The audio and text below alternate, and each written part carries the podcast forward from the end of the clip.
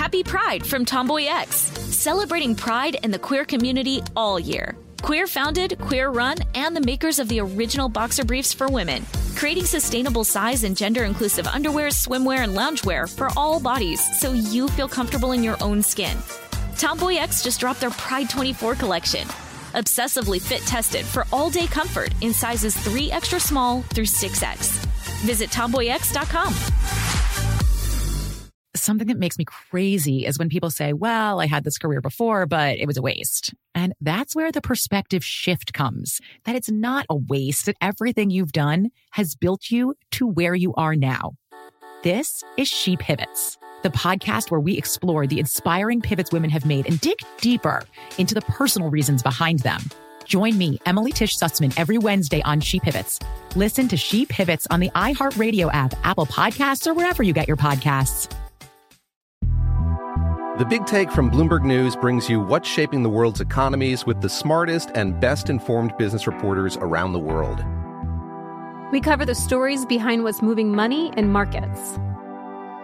And help you understand what's happening, what it means, and why it matters every afternoon. I'm Sarah Holder. I'm Saleha Mohsin. And I'm David Gura. Listen to The Big Take on the iHeartRadio app, Apple Podcasts, or wherever you get your podcasts. MTV's official Challenge podcast is back for another season. And so are we. I'm Tori Deal. And I'm Aneesa Ferreira. The wait is over, guys. All Stars 4 is finally here. And this season takes it to a whole new level. Old school legends, modern power players, and ex lovers are all competing in Cape Town, South Africa for the prize of $300,000. And we're going to be right here along with you fans, covering every episode on the podcast. Listen to MTV's official Challenge podcast on the iHeartRadio app, Apple Podcasts, or wherever you get your podcasts.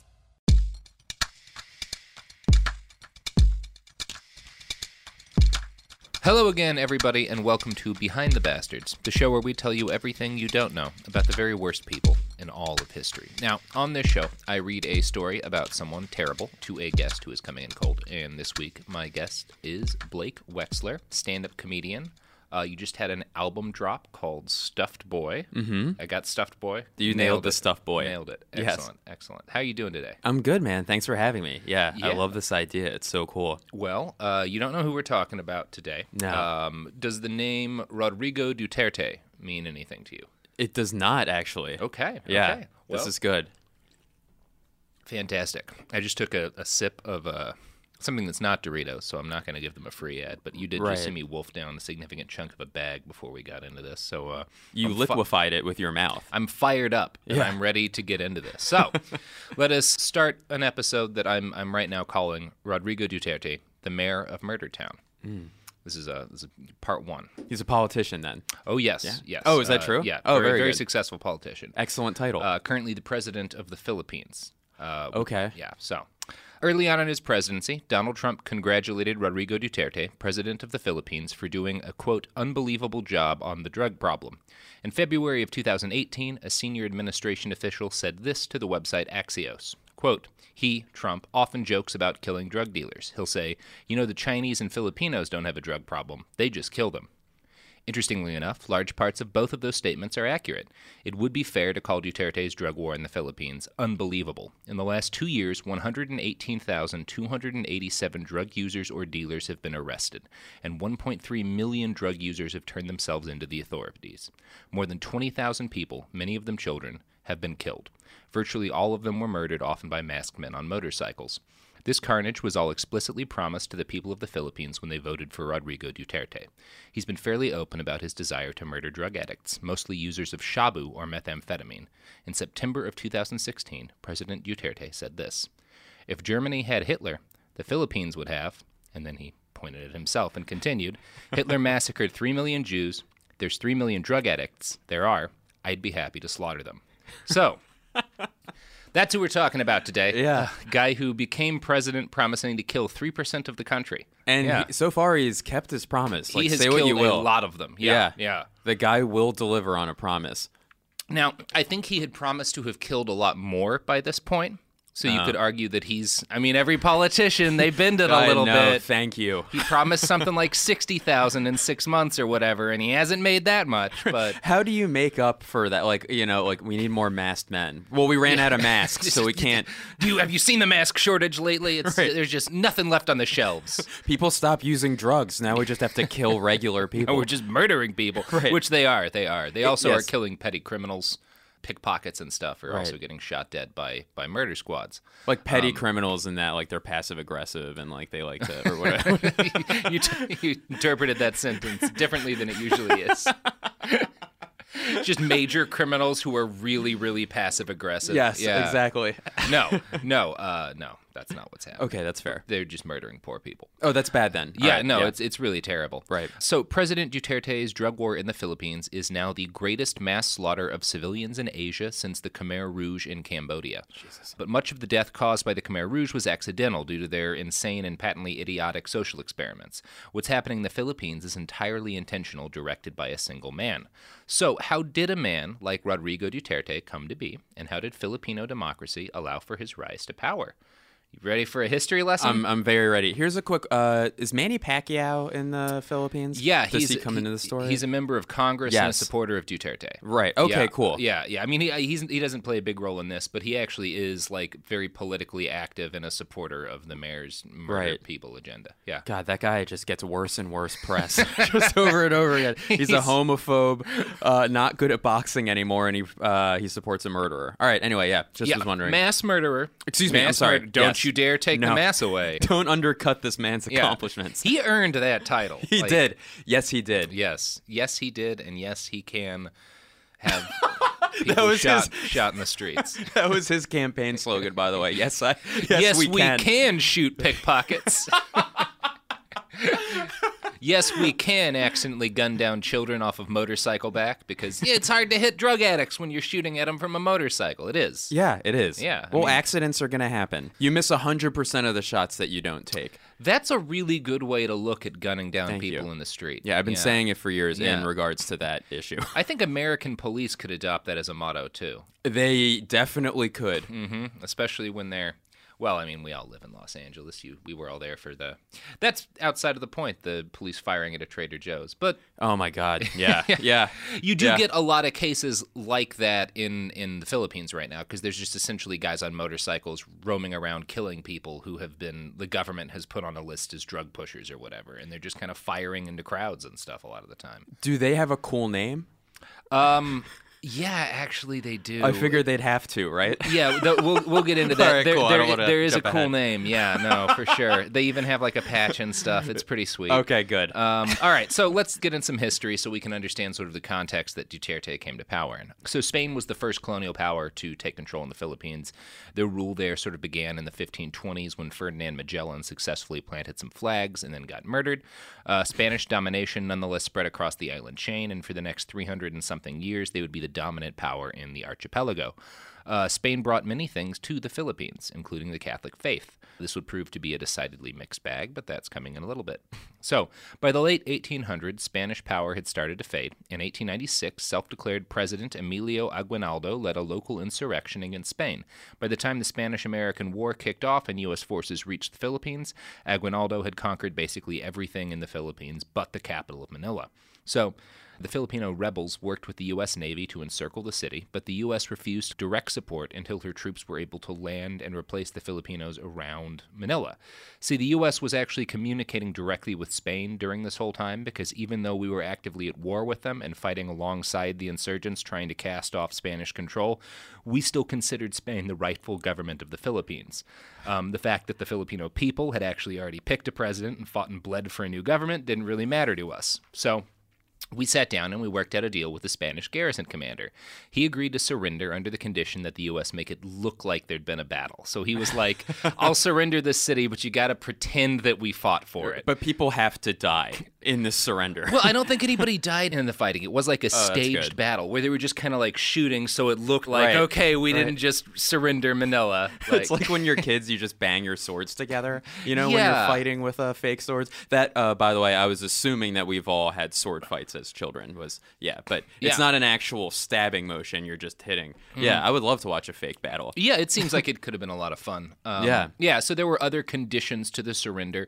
No Filipino rebels could be allowed inside the city. So on August 13th, 1898, the fake Battle of Manila was fake fought, and Americans took the city. Now, you might think that helping a captive people throw off the chains of colonial bondage would have been the U.S.'s thing, what with that being our history. Uh, but President William McKinley felt differently. He decided to annex the islands in order to better, quote, educate the Filipinos and uplift them and Christianize them. He did not believe that they were capable of governing themselves. The Treaty of Paris, which ended the Spanish American War, gave the U.S. the option of buying the Philippines for $20 million. By January of 1899, they were ours. So- Deal. yeah. Was for- he assassinated? McKinley? he sure was. he Okay, was shot, shot dead by an anarchist and kind of had it coming. I'm, I'm going to go ahead and say it. Fuck, fuck William McKinley. Kind of a dick. Yeah, Yeah. yeah. Uh, so, as you might have guessed, the army of free people who had just liberated themselves from a colonial oppressor were not happy with having another colonial oppressor land on top of them. In February, Aguinaldo and his army attacked the United States forces. Conventional warfare was not successful for the Philippine rebels, what with the machine guns and such. So the Filipino army turned into the Filipino insurgency in November of 1899.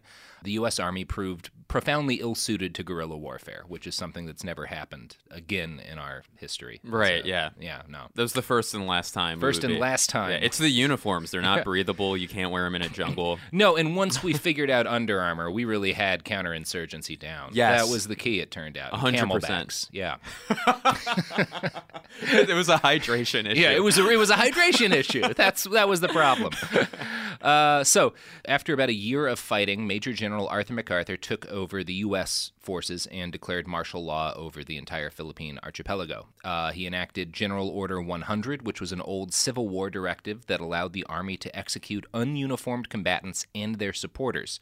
The goal was to isolate the guerrillas, and that's exactly what happened. Uh, Aguinaldo was captured in March of 1901. Now, at that point, things degenerated into severe ugliness. General Franklin Bell forced 300,000 Filipino civilians onto concentration camps, where a good number of them died of disease. In August of 1901, there was a machete attack that wiped out most of an American garrison on an island called Samar. Jesus. The U.S. Army responded by massacring every man above the age of 10, uh, which you may note included a lot of children. You've never heard the phrase, "Oh, I saw this 11-year-old man the other day." This It's like, wait, what? An 11-year-old man. Checking on birth. Okay, he's ten, but he this this son's a hard eleven. Like you get him in the killing truck. There was a group of 12-year-old men yelling at me. Yeah. I mean, this was a different time. People died of cholera when they were fourteen, usually, I guess, but still seems a little bit harsh. Yeah. Um, The average age of retirement, by the way, Yeah. back then, 14. yeah, we did make the uh, the general who carried out the massacre retire, so Yeah, that's a version of justice. It really a- is. a shade of justice. yeah. Uh, by February of 1902, the insurgency finally ran out of steam. President Roosevelt, uh, Teddy Roosevelt, the, the bully guy, Mm-hmm. declared victory on the 4th of July, 1902. They actually extended the length of the war so that he could declare victory on the 4th of July. Amazing. Yeah, that's a very Teddy Roosevelt thing to do. A true equestrian. Thing What's a few do. more days of war? Yeah, July 4th. Yeah. We'll save so much money on fireworks. Let's do this right. Yeah. Uh, in total, 4,234 Americans died during the fighting, along with 20,000 Filipino insurgents and 200,000 civilians. So, it was a bad time. Yeah. Bad time all around. Uh, except for a three year occupation by the Japanese, the Philippines remained in U.S. control until 1946, when we gave the country back to itself and helped them build a wonderful democracy in our image. From 1950 to 1965, this worked pretty well. Average economic growth was higher in the Philippines than it was anywhere else in Southeast Asia. So, A Yeah. little bit of a rough start, couple of hundred thousand dead. Yeah, you know, yeah. not a great start. Right, but you can move on. But you can move on, and by the 50s, you're making bank. Mm-hmm. Yeah, we use them as a base. And, Yes. uh, Oh, yeah. We- We, we, we- use the shit out of them as a base. Oh, man. We parked some planes on that fucking Some rock. boats, all the damn boats, aircraft carriers Yeah. going left and right, U.S. soldiers getting real drunk in Manila. oh my god. I mean, how many generations of now elderly Americans got their tattoos in Manila in that period? I would love to if we can get that stat, that exact stat. how many staph infections from the tattoos they Right. got? Yeah. Uh, Identical amount, by the way. It's the same number. It's the same number, 100%. yeah. Uh, Rodrigo Roa Duterte was born right on the cusp of this period on March 28th, 1945, so right before the Philippines gets its independence. So, like many Filipinos, he grew up Catholic, which I said before has been kind of a mixed bag for the people of the Philippines. Um, now, For the people of the United States as well, it has been really the world people. yeah really for for everybody Right. in 2002 archbishop orlando quevedo president of the catholic bishops conference admitted that 200 of the 7000 priests in the philippines may have committed sexual misconduct over a 20 year period uh, i'm going to guess this means that actual abuse of filipino children by catholic priests goes back further than 20 years probably to the beginning of catholicism in the philippines one of the presumably many Filipino children molested by Catholic priests during this time was a 14 year old schoolboy named Rodrigo Duterte. Shortly after taking office, he called Pope Francis a son of a whore uh, due to a traffic thing that the Pope had caused. And when this caused something of an out, yeah, yeah, the the most relatable thing Yeah, this guy's son of a probably yeah the only relatable thing that defensible thing that he's done is get Yeah. pissed off at traffic pissed off at traffic and calling the Pope the son of a whore. Son of a whore. This created something of an outrage, and Duterte sort of talked because most of the Filipino people are Catholic, Right. And so Duterte sort of tried to walk this back by claiming that he'd been abused by an American Jesuit priest, Father Mark Falvey, in 1959 when he was 14. Duterte said, quote, It was a case of fondling. You know what he did during confession. That's how we lost our innocence early. Um, Duterte claimed he was too afraid to file a complaint at the time, but he claims that Falvey abused several other boys as well, and this is very likely true. Um, Falvey returned to the United States, I think in the mid 50s, after his time with Duterte and his classmates, and set up shop on Sunset Boulevard in Hollywood, California, and was there for a couple of decades and allegedly abused a number of children in the United States, although none of this came out until he was already dead. Right. It's, Um, it's interesting that this guy is such a pile of shit that even someone who it, like speaks out about his personal se- like you know being sexually abused is still not a sympathetic character Yeah. in this you know I mean, there's a claim to be made that maybe this guy's a worse person. This may have Then- contributed to some of why he is the way he is. It Yeah. certainly couldn't have helped, you know. no no i would yeah right it certainly didn't make him a kinder person. this was not a positive um, thing He has a major anti-Catholic bias, and Mm-hmm. currently, with all of the fucked up stuff his government's doing, the Catholic Church is fighting back against it. Which, in this case, I think they're right to be fighting against murdering people in the street. But also, Correct. he's got a real good reason to be angry at the Catholic Church. yeah yeah Um, what a mess Yeah, it is. A, it is a real mess. So obviously, uh, you know, it's hard to say how this abuse impacted adult President Duterte, but it undoubtedly had an impact on him as a child. Uh, he repeatedly got in trouble for acting up in school. On one occasion, he got in trouble for shooting rocks at a priest with a homemade catapult. Now, it is possible that the writer who who related the story meant uh, a slingshot a slingshot. yeah I didn't check up on that to see if that's slang because I want to believe Yeah. that he fashioned a crude a catapult. trebuchet. Yeah, a trebuchet. That's that's Imagine walking down. What the fuck is that? Oh my! You have to have a team as well. you have to have would a imagine. team and you have to be very good Yeah. at whittling. That Um, that is a very funny word confusion. yeah, I choose to believe that it was a catapult. Right. He also got in trouble for shooting at a priest who was in like an all white outfit, some weird priest outfit with a water gun filled with ink. Uh, he would know. Well, that was after Labor Day in his Yeah, yeah. it's cute. It's cute. That's it, this, this is fun so far. of course. Uh, he was known to go truant for months at a time, um, and of course, all of his acting out was punished brutally. Rodrigo's mother, Soledad Roa Gonzalez, was a harsh disciplinarian. She would flog him brutally for his misbehavior, like whipping him in the back Mm-hmm. and stuff. Uh, she was also a teacher known for forcing her students to stand out in the tropical sun for long periods of time when they misbehaved. So Jesus. he's got a rough childhood Yeah. in a lot of ways. Um, He's also kind of a privileged kid in a lot of ways because Rodrigo's father was Vincent Duterte, a prominent politician who became the governor of the Davao province. Now, Rodrigo and his three siblings grew up with a private cook, a driver, a boy, which I don't know. they did, that's how he's described as a boy. so.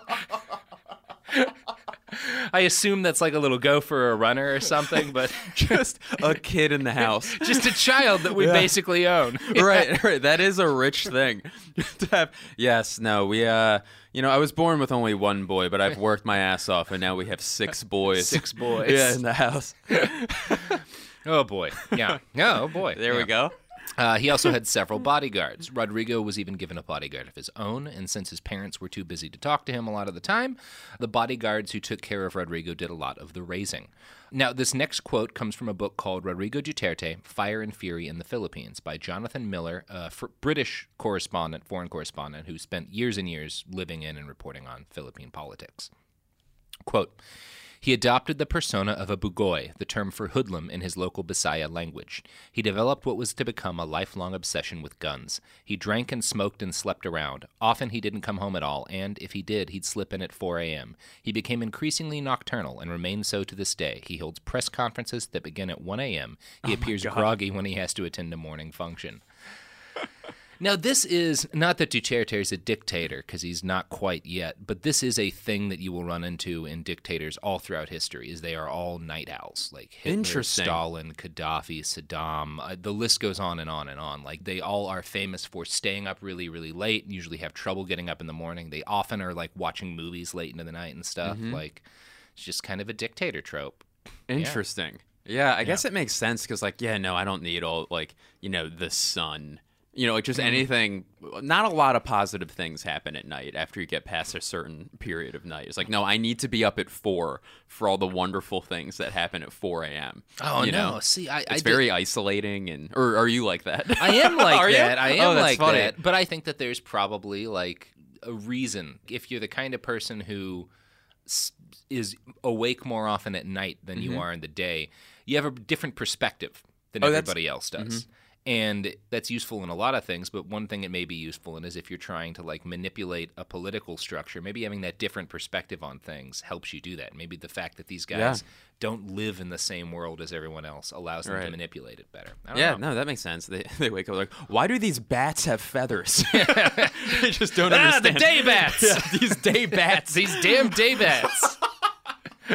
Somebody get my boy to get rid of these day bats. well, that's the boy's job. You found it. That's his job. That's his job. Getting rid of the day bats. oh, what a lark. Yeah. So, Miller, the guy I just quoted who wrote Fire and Fury in the Philippines, that's a major source for this episode. It's like it's the first, I think, biography of Duterte that's been published, at least for like a, a, a world audience so far. And it has a very clear anti-Duterte bias. Um, but the journalist writing it also has spent a lot of time talking to Rodrigo in person and a lot of figures in his life, his sisters and like other family wow. members, people who knew him as kids. So his the book is pretty indispensable, even though it is it does have a clear bias.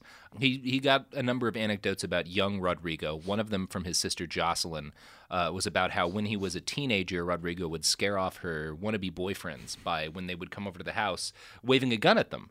Yeah, that'll is- do yeah, it. That'll do it. Yeah. Yeah. yeah, yeah, So this is what he's doing is like you know fourteen or so. Right. Um, Now, in 1965, when Duterte was 20, Ferdinand Marcos was elected president of the Philippines. Do you know much about Marcos? I don't actually. He was not a nice guy. No. No, no, no.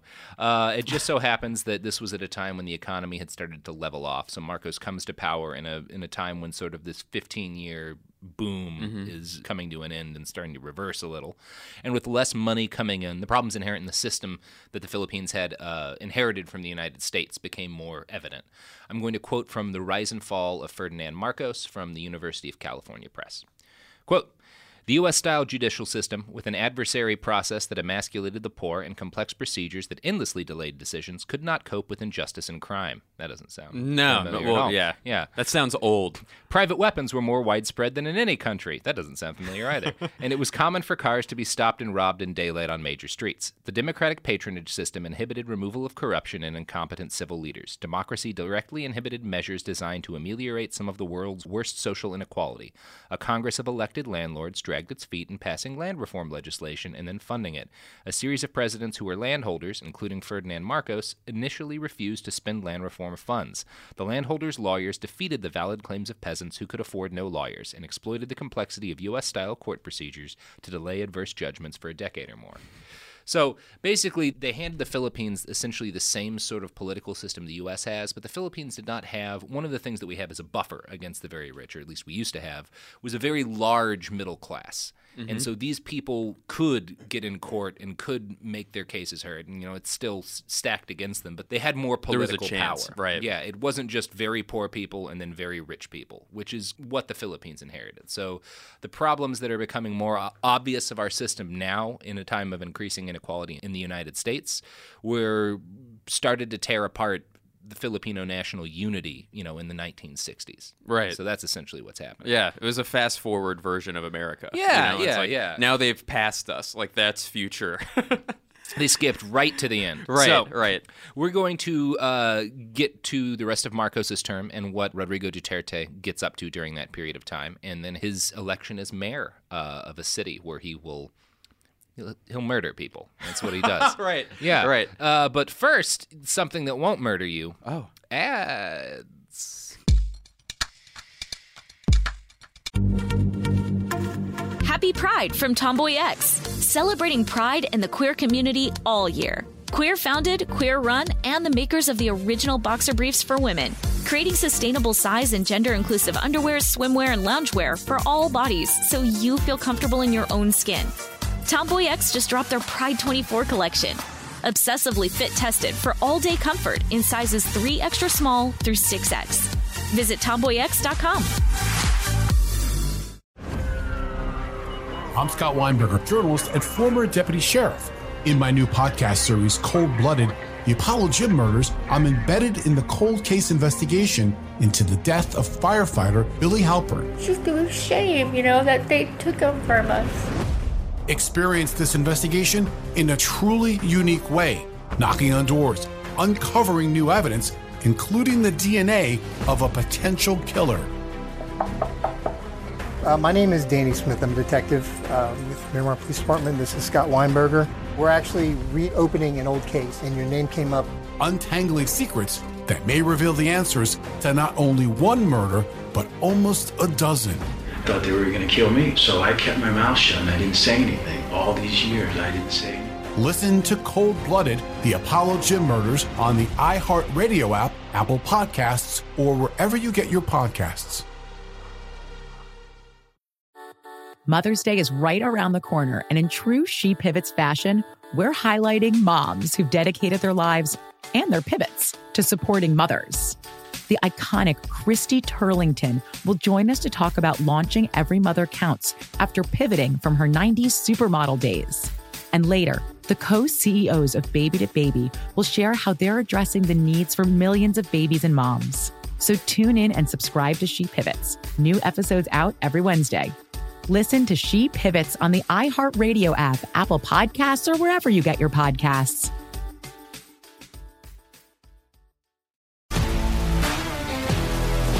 If you love sports and true crime, then there's a new podcast from executive producer Dan Patrick and hosted by me, Jay Harris, that you won't want to miss.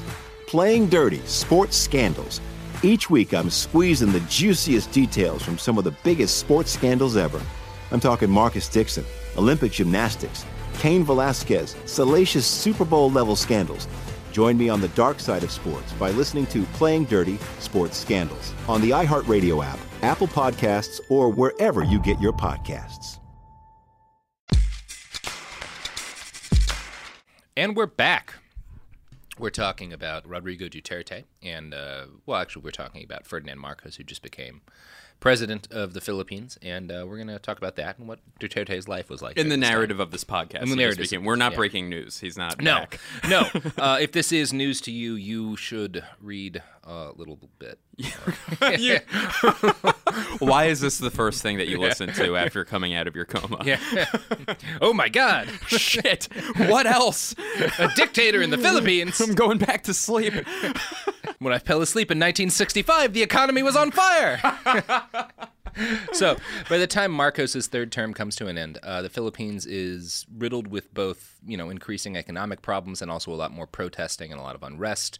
Many people in the Philippines wanted to become a U.S. state rather than chart an independent course because they kind of had that right. They were like, you can do your thing for a while, but like there'll be ways you could potentially be a state if you wanted to. And so there were a lot of people who were like, well, I mean, they look at them, they got all the money and nukes. We should let's just be part Yeah. of that. And then there were a lot of people being like, no, let's do our own thing. Marcos, being a nationalist, decides he wants to take over and take more direct power over the country. So he engineers a constitutional convention, which included a lot of reforms and was meant to transition the country away from US style democracy and towards a different system with like a prime minister that was supposed to fit better and you know have less of the inequalities. The major sticking point came down to the fact that there had to be an interim period between these two constitutions. And during this interim period, the head of state, Marcos, would occupy the offices of president and prime minister simultaneously. So there was a debate over how long this interim period was going to be. Most people you'd say, okay, maybe a couple of days while we like, you know, do Right. this thing. He wanted it to be indefinitely long. And yeah, I can see why he would want yeah, that. you can, yeah. you can see why someone Right. might want that. Mhm. So he instituted a scheme that sounds kind of like an InfoWars conspiracy theory. Uh, I'm going to quote again from The Rise and Fall of Ferdinand Marcos. One by one, the delegates to the convention were summoned by Intelligence Chief General Ver, who reviewed with them their various failures to pay taxes, occasions on which their security guards had killed people under dubious circumstances, and other misdeeds which, according to the general, the judicial system would of course have to confront, unless the delegates saw fit to serve their nation by voting appropriately on the duration of the interim period. The cream of the national political elite proved extraordinarily vulnerable to personal pressures and frequently valid accusations of felony. So basically, everybody in power was so corrupt that when Marcos was like, I'll investigate you just a little bit if you don't vote with this. They were like, "Oh God, all my shit. crimes! There is a lot to find. They'll learn where Yeah. all the boys are buried." all you need is a little bit, Mm-hmm. and our whole career will come crashing down. yeah, and that was Mhm. apparently everybody in Congress. Right. So, I mean, we laugh, but Yeah. that's Yeah. just politics, baby. So Marcos got their longer interim period, and during that period, Marcos's government carried out a false flag attack on itself by shooting up the Minister of Defense's empty Mercedes-Benz. This was announced as a communist assassination attempt. Uh, the government also blew up several power pylons around Manila and blamed this as well on the commies. They used the terror attacks that the government itself had carried out to justify implementing martial law in 1972. So this is the second time in our story Mhm. martial law has been declared in the Philippines. They're kind of getting used to it at this Right. point. It's a Uh, great kind of law. If you're going to have a law, Right. let it be martial. Of I've, course. I've always said that. Yeah, yeah. No, I went to law school and I, yeah, with That's- an emphasis on martial with the law. em- yeah. and uh, it hasn't really come up yet. I've really been out of work for quite some time. See, what I'm imagining when I think of how that could be positive is just uh, the instructor from the Karate Kid, Right. Uh, just him enforcing all of the laws, like Yeah. which would legitimately be a better system than we have. or like the retail chain is that's their law where there's just Oh, clothes. Marshall's yeah, law, Marshall's law. where yeah, it's just you just throw clothes on the ground and people buy them. no one else would sell. right, exactly. I guess that's a positive spin on it. that might be worse actually. I mean, Marshall's law, like Yeah. if it's just law by the most discounted, you know, that might be what we have right now. right, right. Ah, boy. I should go to Marshall's. I need a torn yoga mat. I, I need a mug with the handle broken oh, off and of it. a, a partially opened bag Yeah. of chips. Yes. Marshall's. Marshalls. we have it. Probably. There's no inventory system Yeah, there's- whatsoever. There's no way to know what we have Right. coming here and checking it out. But we do have shelves with things on them. Oh, Marshall's really taking some hits. Yeah, good. It's about time. Part of the TJ Maxx lobby. yeah. So, uh, yeah, Marcos declares martial law, justifying that they've got to fight the communists, even though there were only about 800 communist insurgents in the entire Philippines at that point. But, you know, you're never going to let the facts get in the middle of a good martial law bench. So, around this time, Duterte had finished college and law school. His bar exam was delayed because of the military takeover of the country, which good reason to delay Yeah. a test. Yeah. Uh, Rodrigo actually wound up missing his graduation ceremony for a completely different reason. He had ambushed and shot one of his fellow students to teach him a lesson. Uh, well, the guy had mocked him for being from Right. the South, and so Duterte had ambushed him and shot him. I think course. several times, but the guy did survive. So, that is an institution of higher learning. That is how you teach a lot. No, all right, taught him. we'll lesson. let you be a lawyer, but you don't get to come to graduation because you shot somebody. Fine. yeah, that's a fair punishment. Fucking rules. Yeah. um, so, Marcos ruled into the late 1980s. While the CIA had backed his rivals at first, they eventually came around to the old lug and his communist slaughtering ways. he and his wife, who stole an estimated $10 billion from the Philippines, uh, enjoyed the strong support of the Reagan administration. The New York Times says that Ronald, quote, genuinely cherished Ferdinand and his wife Imelda. Quote, in 1969, Governor and Miss Reagan visited Manila, where Imelda's opulent parties dazzled them. From then on, Reagan, impressed by Marcos's exaggerated stories of his exploits as an anti-Japanese guerrilla, counted him among the world's freedom fighters in the struggle against communism. In Reagan's eyes, one of his aides mused later, Marcos was, quote, a hero on a bubblegum card he had collected as a kid. So, Amazing. Yeah. Yeah. What kind of deck do those cards come in, by the way? Oh. the, the fucking the communist Reagan murdering. bubblegum Yeah. cards? Oh, man. Who else would be on those cards? Like of I mean, communist killers? Joseph McCarthy's Of probably course. on there Yeah, for sure. yeah. Hitler? Hitler? Yeah, we can throw him on there. Hitler probably. killed some communists, Yeah. that's for sure. A You rookie s- Hitler card. rookie Hitler card? Where he's just got his bullwhip and his shorts. yes. yeah. Right. Wonder what a Hitler rookie card's worth these days. Uh, hundreds. Yeah. Uh, so yeah, uh, one of the other people who helped out Marcos during sort of the late '80s when he was having increasing trouble over all of the people he was he was torturing tens of thousands of people. Mhm. Um, How many years, sorry, is this into his indefinite um like take? like 20 years. He Okay, cool. about 20 20 some years. Right. Um, well, I mean, he, he only had about 14 years of martial law from 72 to Mhm. 86. And during a good chunk of that, one of the people who represented him to the, the United States, who tried to help get him additional funds from the government, was a little fellow you might know called Paul Manafort. Mhm. And in fact, Insane. one of yeah, one of Manafort's employees flew with Marcos when he fled the mob that was taking over his palace and went to Hawaii to go die. One of, one of Manafort's employees flew with him on that flight. So that was that's nice to know. Yeah. The uh, Marcos regime proved unpopular. They only held on to power through the application of brutal martial law. More than 3,200 people were executed during his uh, time in power, and more than 34,000 were tortured. Victims included student activists like the 23 year old Lily Hilao, who edited a student newspaper critical of the Marcos regime. She was forced to commit suicide by drinking muriatic acid. Yeah, it's dark. Is man. that suicide? Yeah. Uh, yeah. Yeah, because she was like forced. she was tortured and assaulted a bunch until she. Oh, right, right, right. Okay. Yeah. Semantics. Yeah. Yeah. During this period of martial law, a new drug entered use in the Philippines. Uh, we know it as methamphetamine. Now, prior to Spanish colonization, the Filipino people had had a fairly mild drug culture. I think betel nut was one of the big things they'd use. I think marijuana was around, but it wasn't super common. Like, if you say betel nut three times, it appears. Just so you know. that's just the juice. Oh fuck. Okay, Yeah, I'm sorry. I'm which embarrassed. is, I think, what you spit out when you've been chewing yes, it a lot. you're right. Okay. Yeah. Sorry, I'm I'm a square. I don't know. um, so prior to Spanish colony, yeah, they had a fairly minor drug culture with no evidence of serious addiction to anything. Opium uh, got to the Philippines during the Spanish colonial period because the East India Company would essentially drop it off during their trading. Um, but the Philippines would not have a real drug crisis until meth got its grips on the new nation. Uh, I found one account from a Filipino writer who claims that he first became aware of the drug in 1981. Quote, a neighbor excitedly asked, Have you heard about the new drug in town called Japanese Coke? Uh, it was called Japanese because the way they smoked it reminded people of a Japanese hot pot uh, style dish, which they called a shabu shabu Huh. dish.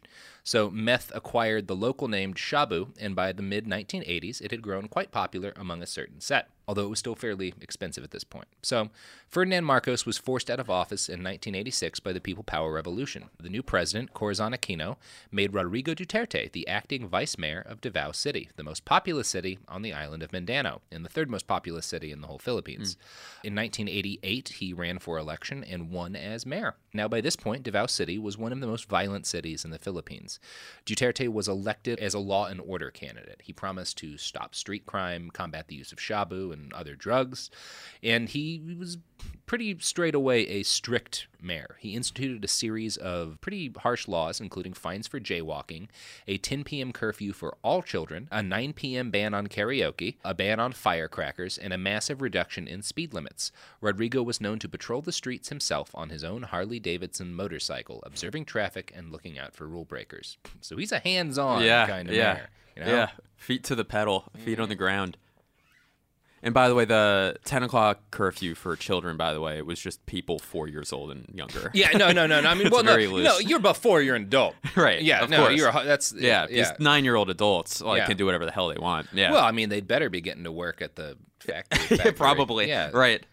A factory that builds factories for smaller children to work in. Anyway, Yes. I don't actually know if that's a.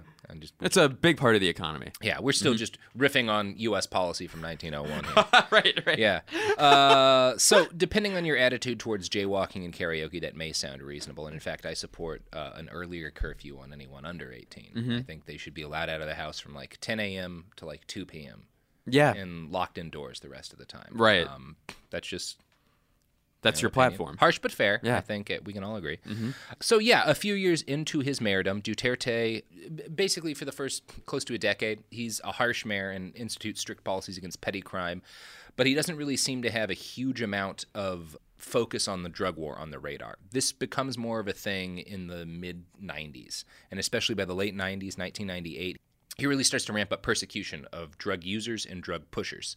And in fact, a few years into his mayordom in the mid 90s, Duterte established what's now known as the Davao Death Squad, which exists and existed to murder criminals. Quote During the seven terms of Mayor Duterte, the bodies of hundreds of street kids and petty criminals, as well as addicts and dealers of crystal meth, or shabu as it is known in the Philippines, were found dumped in Davao's back streets. Often their corpses were discovered with their faces wrapped in masking tape. Their hands were tied, and handwritten signs were hung around their necks. Addict, pusher, thief.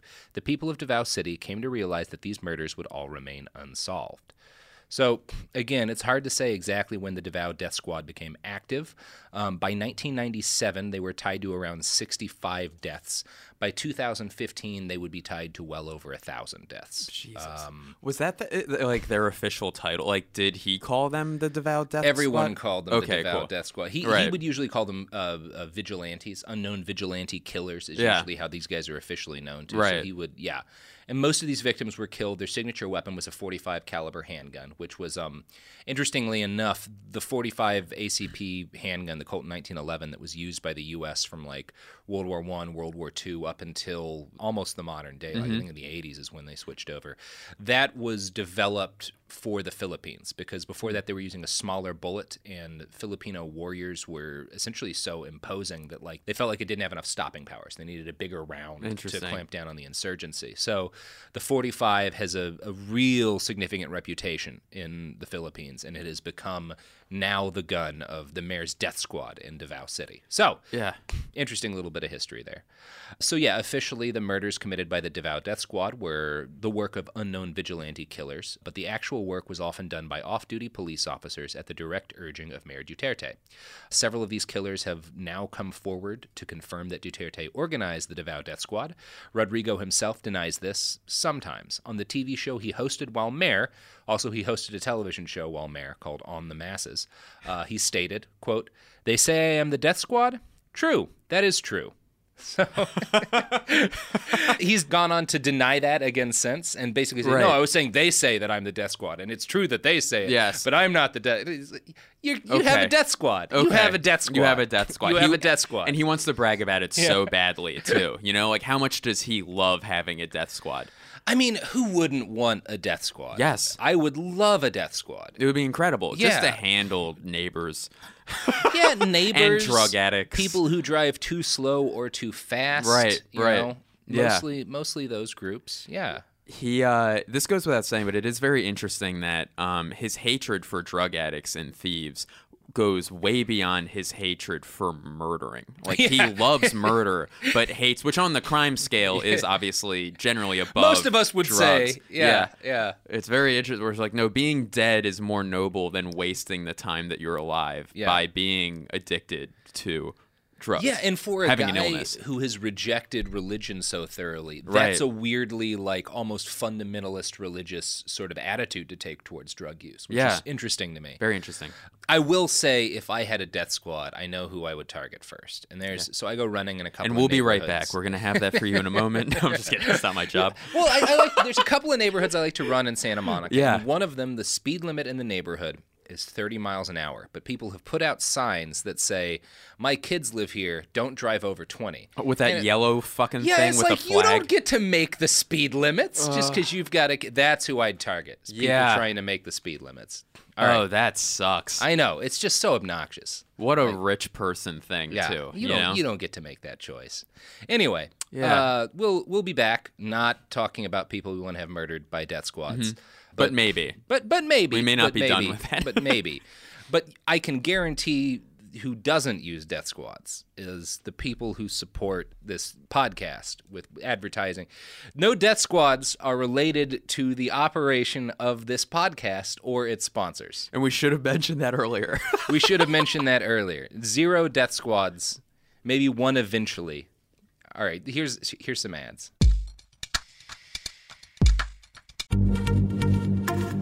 Happy Pride from Tomboy X, celebrating pride and the queer community all year. Queer founded, queer run, and the makers of the original boxer briefs for women, creating sustainable size and gender inclusive underwear, swimwear, and loungewear for all bodies so you feel comfortable in your own skin.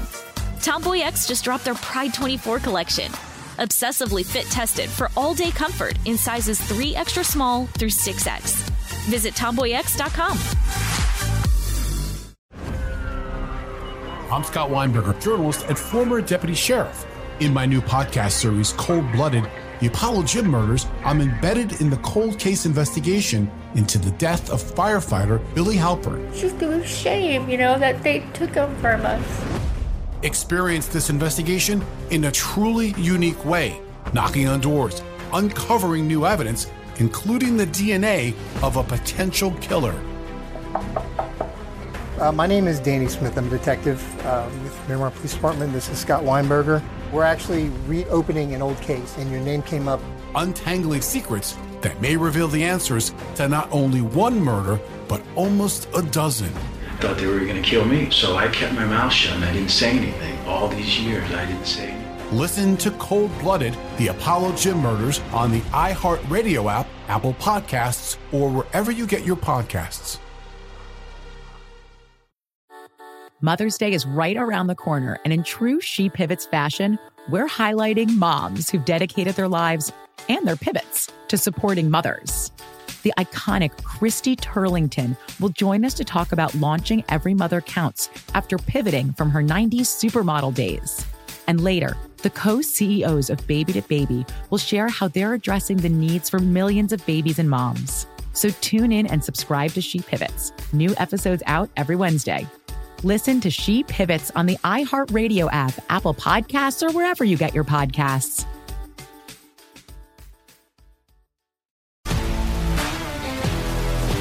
If you love sports and true crime, then there's a new podcast from executive producer Dan Patrick and hosted by me, Jay Harris, that you won't want to miss. Playing Dirty Sports Scandals. Each week, I'm squeezing the juiciest details from some of the biggest sports scandals ever. I'm talking Marcus Dixon, Olympic gymnastics, Cain Velasquez, salacious Super Bowl level scandals. Join me on the dark side of sports by listening to Playing Dirty Sports Scandals on the iHeartRadio app, Apple Podcasts, or wherever you get your podcasts. And we're back. We are talking about the fact that my producer Sophie had a 70 year old Catholic priest teach her how to use her phone, which. From the Philippines. Fro- from the Philippines. That's how it came which up, is yeah. fascinating. Mhm. She's shaking her head. We're not going to correct this. Repair your phone. Even more incredible. What a strange thing for Yeah. a priest to know how to do. His business is called You Broke It, He Fixed It, and he is capitalized, obviously. so, obviously, the main subject of this podcast is uh, Rodrigo Duterte. And as we've gotten to this, he's become the mayor, and he's kind of, sort of definitely started a death squad.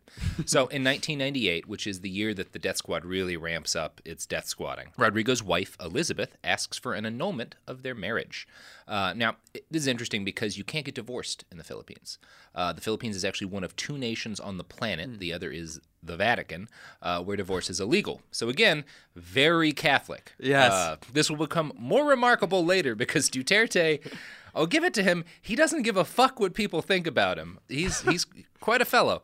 So during this annulment, a clinical psychologist was asked to analyze Mayor Rodrigo Duterte. She wrote, "quote." He is suffering from a narcissistic personality disorder with aggressive features. Uh, these features included, quote, his gross indifference, insensitivity, and self centeredness, his grandiose sense of self and entitlement, his manipulative behaviors, his lies and his deceits, as well as his pervasive tendency to demean, humiliate others, and violate their rights and feelings. So, this is a clinical psychologist analyzing the mayor of Davao. Uh, narcissistic personality disorder, which our regular listeners will notice. Uh, Alex Jones, who we just did a big Mhm. episode on, was also diagnosed with narcissistic personality disorder. All your guests probably as well. I think we all probably have it. It is. It's probably like sixty percent of. Los Angeles, Yeah. California. Yeah. Right. So, some of Mayor Duterte's most celebrated moments are clear evidence of all of these things his tendency to demean, humiliate, and violate other people's rights. One of his signature efforts as mayor was an anti smoking campaign meant to wipe cigarettes off the streets. Sounds fine, right? Yeah, yeah. Yeah, cigarettes, Yeah. bad. You should So that's probably the, end areas. of it, right? The end of really positive. Probably the right? end of it. Yeah. Nothing nothing ridiculous No, ever happened. No, of course not. Well, during this time, one of the most popular stories from Mayor Duterte's reign is that he spotted a tourist smoking outside. He confronted the man, and the tourist refused to put out his cigarette. So Duterte, quote, pulled out a snub nosed 38 revolver and poked it at the man's crotch. He said, I'll give you these choices. I'll shoot your balls, send you to jail, or you eat your cigarette butt. The tourist is said to have apologized before swallowing the cigarette butt. Stories like this, whether or not they're true, are part of how Rodrigo earned the nickname Duterte Harry. Because, like, Dirty Harry. Oh, I like that. Yeah. Exactly. The Philippines, obviously, we owned them for a long time. There's a mix of resentment because we did a lot of fucked up things to the Philippines, Mhm. but also really deep love of American pop culture and, Right. and music and stuff like that. So people get a Dirty Harry reference. Mhm. Um, yeah. Anyway. Funny. they do. Yeah. Now, it is worth noting that uh, there's some debate over the true nature of this story because when questioned about it, Duterte's spokesman said that, quote, as far as he knew, uh, the mayor had never pointed a revolver at anyone. Although he did specify a revolver, which Right, right. that's interesting. Right, Yeah, but he didn't even say pistol. He said a very specific type of handgun. it's also worth noting and a little bit familiar to our own politics that the same night his spokesman said that this story was bullshit, Duterte turned up on television to confirm the anecdote and add that he had told the tourist, I will make both your balls explode. So that's from the mayor, now Yeah. president's mouth. He punched it up. He's like, Yeah. no, no, no, no, no. I didn't just say I told that. him I'm going to blow his balls Yeah, up if right. he doesn't eat a cigarette. Let me add some imagery for you. there are a lot of stories like this, according to Fire and Fury in the Philippines. Quote, and then there is the case of a man who was caught selling fake land titles. Duterte forced him to eat them in front of TV cameras. Reporters remember him instructing the cameraman to zoom in on him chewing. So, Jesus. He's Force he's a character. Yeah. You can see why this guy got really popular because that's the kind of stories people love about a, pol- a political figure is them being like he's not just being tough, he's like oh this tourist came in and thinks he can smoke in our city on the street and throw it as cigarette butts. No, the mayor's going to make him eat it. You're gonna make him eat it, and they the other guy eat his land. Like, very obsessed with making people eat their crimes. Yeah, you know? eat- devour your crimes. Yeah, it's not that big of a deal if you sell like a stolen pizza. You know, it's like, oh, I made him eat his pizza. Oh, fuck, it was not that yeah, big of a deal. Be a pizza thief in Davao Yeah. City. Right. That's the smart money. that is the smart money. In 2001, Rodrigo Duterte got on uh, local television and read out the names of 500 people on his watch list. Cash rewards were offered to citizens who could provide information on drug labs or dealers. A few days after this, he sat down for an interview and was asked how he felt about being called the godfather of the Davao Death Squad. He replied, quote, I don't give a damn. I don't give a shit. What I should do now is honor my commitment. To be really truthful and honest about it, I would rather see criminals dead than innocent victims die, being killed senselessly. Now, when he said those words, four of the people on his list had already been murdered. Seventeen more died before the article was published. The victims were all either drug dealers or mobile phone pickpockets. Four were children. In less than three weeks, 26 people on the list had been killed, including, quote, marketplace vendors, construction workers, a housewife, and two members of a leftist political party. Now, in 2003, Jun Pala, a shock jock radio guy in Davao City, made fun of Rodrigo's son Paulo for beating up a hotel security guard. He repeated persistent rumors that Paulo was addicted himself to crystal meth. Uh, this pissed Rodrigo Duterte off, and in September of that year, Jun Pala was ambushed and gunned down in the streets. His murder is officially unsolved. Although in February of 2017, uh, Arturo Lascañas confessed to having been a leading member of the Davao Death Squad and claimed under oath that he'd been paid $20,000 to murder this guy. So, Well, he's making jobs. He's making jobs. He's a job making creator. job. Yeah. Exactly. Mhm. Lascañas is able to feed his family off of the money he got murdering the radio personality Yeah. for making fun of the fact that Rodrigo's son beat up a guy at a hotel. Amazing. Yeah. Amazing. He's Jesus. He's quite the man. Yeah. Um, so in Rodrigo's last year as mayor, he was nominated for the World Mayor Award, something that apparently exists. Uh, I Which is the opposite of local government, which Yeah. is what a mayor is. the executive of a World Mayor Award. Well, the, the best worst mayor in award the show. world. Yeah, I'm the best mayor in the world. What are you talking about? I don't even. I maybe like twice in my life have known the mayor of wherever it is I happen to live. Yeah, it's hard. Yeah, I mean the only reason I knew it for a while in LA is because in the fucking elevators you've got the mayor's name on like the, the Right. little like the thing, and so it's like, oh okay. Like, It- It's the worst when it's the previous mayor, and it's like, good Yeah. God, I'm in a Good death- God, this death Schwarzenegger, how old is this Shit. Ring the bell. It doesn't work. oh boy, yeah. So uh, he was nominated for the World Mayor Award. Uh, he turned down the nomination, Hmm. saying of his time in office, "I did it not for my own glory, but because that was what the people expected me to do." So that's that's Right. some humility right there. But the World Murder Award, he happily accepted I mean, and won. He earned that World Murder Yes, Award, and right. that's it's an objective thing. Yeah, of course. Um, it was all but a foregone conclusion that Rodrigo Duterte would run for president of the Philippines in 2016. Eight months before he announced his candidacy, he did an interview with Esquire Philippines. In it, he claimed to have first killed a man when he was 17 by maybe stabbing him to death in a drunken beach brawl. But added- Maybe not. Maybe not. yeah. Because he was drunk. Right. Yeah, who knows? I he self admitted he was drunk when he probably stabbed a guy Yeah, to death. right. Yeah. Uh, he did add, I have never in my life killed an innocent person. So Mm-hmm. He was just saying, like, anyone I get into a drunken beach brawl with has Yeah. fucking coming. I'll tell you that much. Who fights at the beach? you know, The aren't you fucking mayor tired? of yeah, Davao City. and now president. So, from 1998 to 2015, the Davao Death Squad killed more than 1,400 people by some estimates, including roughly 130 children. Other estimates will say just like 1,000, 1,100. It's unclear the exact number, but somewhere between 1,000 and 1,400 is probably pretty fair for 1998 to 2015. Also, a pat on the back to us for stopping the children age bit that we've been doing throughout the. I know, Because the I know. amount of self discipline I've had Yeah. to exercise Yeah. to not keep that going is uh, a lot. It is one of those things when you read old books that gives you a real insight into how different things were. Was like what Mhm. they included a child because, like in Germany in Right. the 1800s, it was like you're 12, you're old enough to work. Like yeah, get a job. Like, yeah, or they're, they're talking about like a woman from like you know like back in that time, it was like yeah, and she was eventually married at the age of thirteen. Oh, you know, it's like, sad yeah, when it takes that long. Yeah, uh, she was out to pasture, but then real spinster, 14 years old. real spinster. She's got another what four? yeah, at most. yeah. Oh boy, history's just a pile of nightmares wrapped up in a burrito Pile of shit, yeah. yeah, yeah, yeah. yeah. Lascañas, the hitman who later confessed to being one of the Davao Death Squad's leaders, says that his extra murdering money came from the combined wages of 10 to 12 ghost employees, which are fake government employees who existed just as money funnels for the mayor's murder team.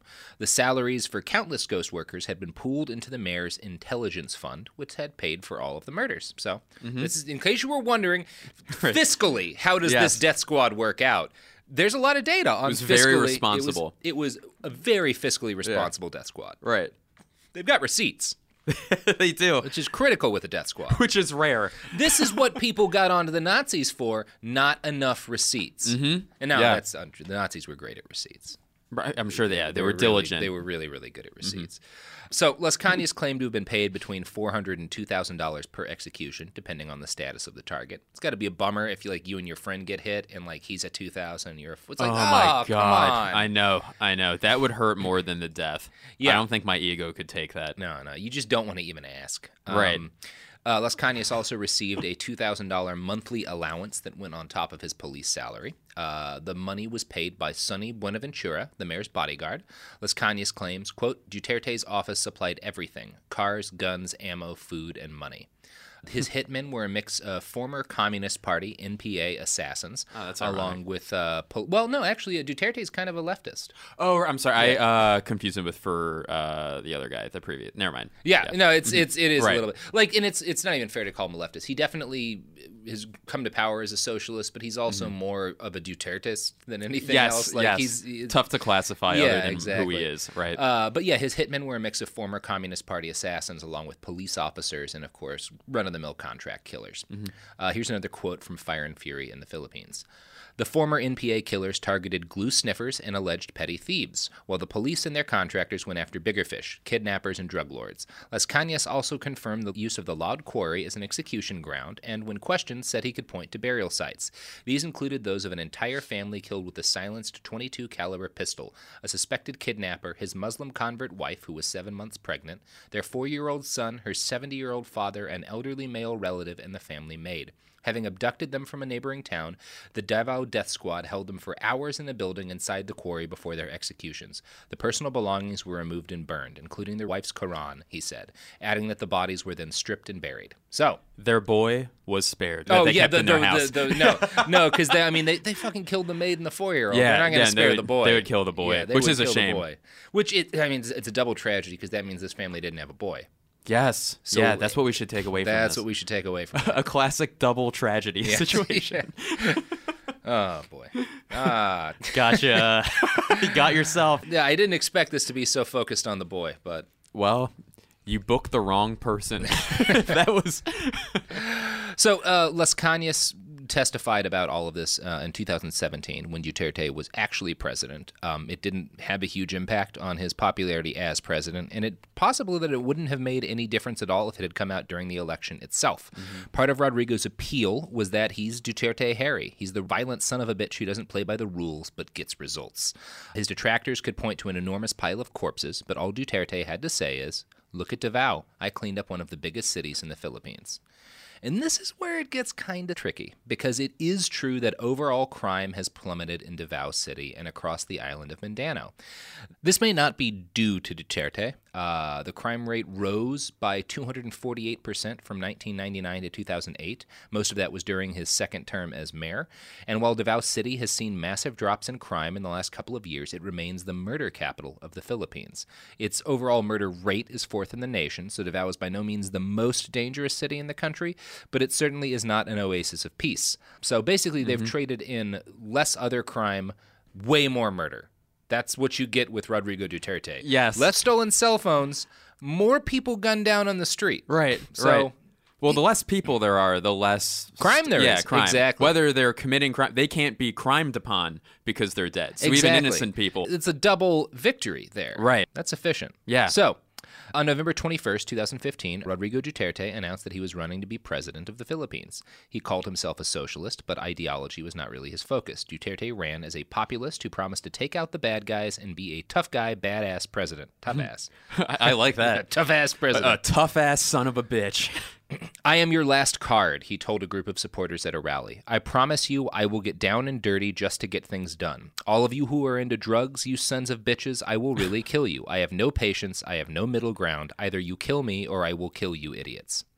So, one thing you can say for Rodrigo Duterte is that he was always remarkably honest with what his reign would bring to the Philippines. He does sound like a drunk person at a bar, like about to get in a fight. Like I'll fucking, fucking kill, you. kill you. Yeah, you kill me first, you idiots. You know, because you don't come up with the most intelligent insult when you're in the moment, like about to be in a fight. I'd he's- imagine. He's like a drunk guy in a fight with you, but trying to get you to vote for him. Yeah, Yeah. right, right, right. But also, he's handing the ballot, uh, the ballot, Yeah. uh, over to you. I'm gonna fucking kill some people. Yeah, And you vote for me. Just right there. If you mark right there. Yeah. While campaigning, he would regularly lament the drug dealing sons of whores who are destroying our children. He promised to make the fish in Manila Bay fat with their flesh.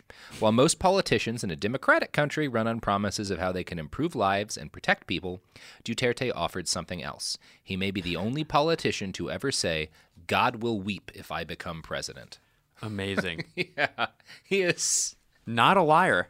Not a liar. Yeah. Yeah. No, no, not a liar. He he he promised to make God cry with the amount of corp. He promised to fill the morgues. Yeah. Like that's a bold promise to make as I'm gonna a presidential candidate. fill the morgues. There will be so many more corpses. Right. when I become president. And by sons of whores, he meant popes, by the way, Mhm, when he mhm. said that. That's just his Yeah. word for pope. Yeah, that's just his word for pope. Yeah. Yeah. Okay, so that's part one. Uh, Rodrigo Duterte, the mayor of Murdertown. Uh, part two will, of course, be Rodrigo Duterte, president of the Philippines. Which Nice. I'm proud of. Yes. Yeah. That really all came together. Of Yeah. course, seamlessly. Yeah. So, uh, you want to plug your pluggables? Oh yeah, please. Uh, Stuffed Boy, actually, which Okay. um, is uh, my newest album on iTunes. Uh, my first album's up there too, the Blake album, and then there's another album I released with uh, comedian Todd Glass, where I saved voicemails from him for 12 years, and we released it as an album. It's called 12 Years of Voicemails from Todd Glass uh, to Blake Wexler. So uh, Speaking yeah. of honesty, I know, Yeah, I know, yeah. and then uh, BlakeWexler.com. Cool. Mhm. BlakeWexler.com. I am Robert Evans. You can find me on Twitter at I Write OK. You can find this podcast on the internet at BehindTheBastards.com. You can find us on Twitter and Instagram at, at BastardsPod. And we, we sell t shirts on uh, TeePublic. So look up TeePublic Behind the Bastards. A lot of great t shirts, including a lot of great Doritos themed t shirts. Doritos Not Dictators. Nachos Not Nazis. Buy them. You support the show. Money goes to me. And also, you get a pretty cool shirt out of the deal. So Mhm. it's uh, it's it's great. Yeah. All right. Well, that'll do it for us for now. We're going to get into part two about Rodrigo Duterte uh, on Thursday. So please tune back in then. Although you don't have to tune anything because this is not old time radio. You just do whatever you want. Just download us, listen to us when you're, you know, at the kickboxing gym, boxing and kicking and whatever it is. I'm gonna. It's over. The episode's over now. Uh, and I, yeah, bye. I love about forty percent of you.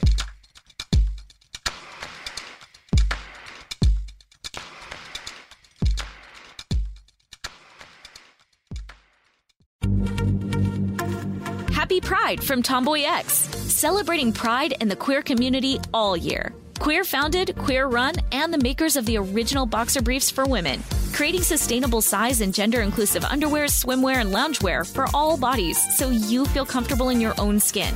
TomboyX just dropped their Pride 24 collection. Obsessively fit tested for all day comfort in sizes 3 extra small through 6X. Visit tomboyx.com.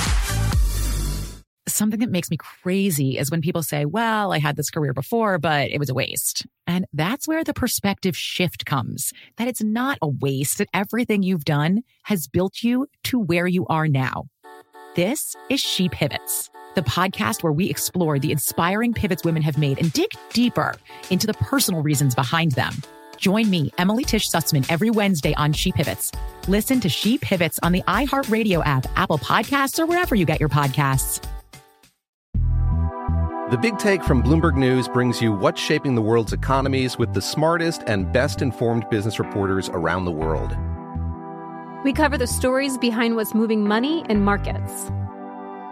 and help you understand what's happening, what it means, and why it matters every afternoon. I'm Sarah Holder. I'm Saleha Mohsin. And I'm David Gura. Listen to The Big Take on the iHeartRadio app, Apple Podcasts, or wherever you get your podcasts.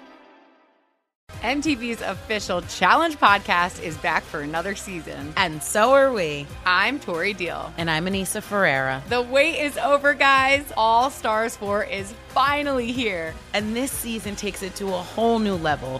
Old school legends, modern power players, and ex lovers are all competing in Cape Town, South Africa for the prize of $300,000. And we're going to be right here along with you fans, covering every episode on the podcast. Listen to MTV's official Challenge podcast on the iHeartRadio app, Apple Podcasts, or wherever you get your podcasts.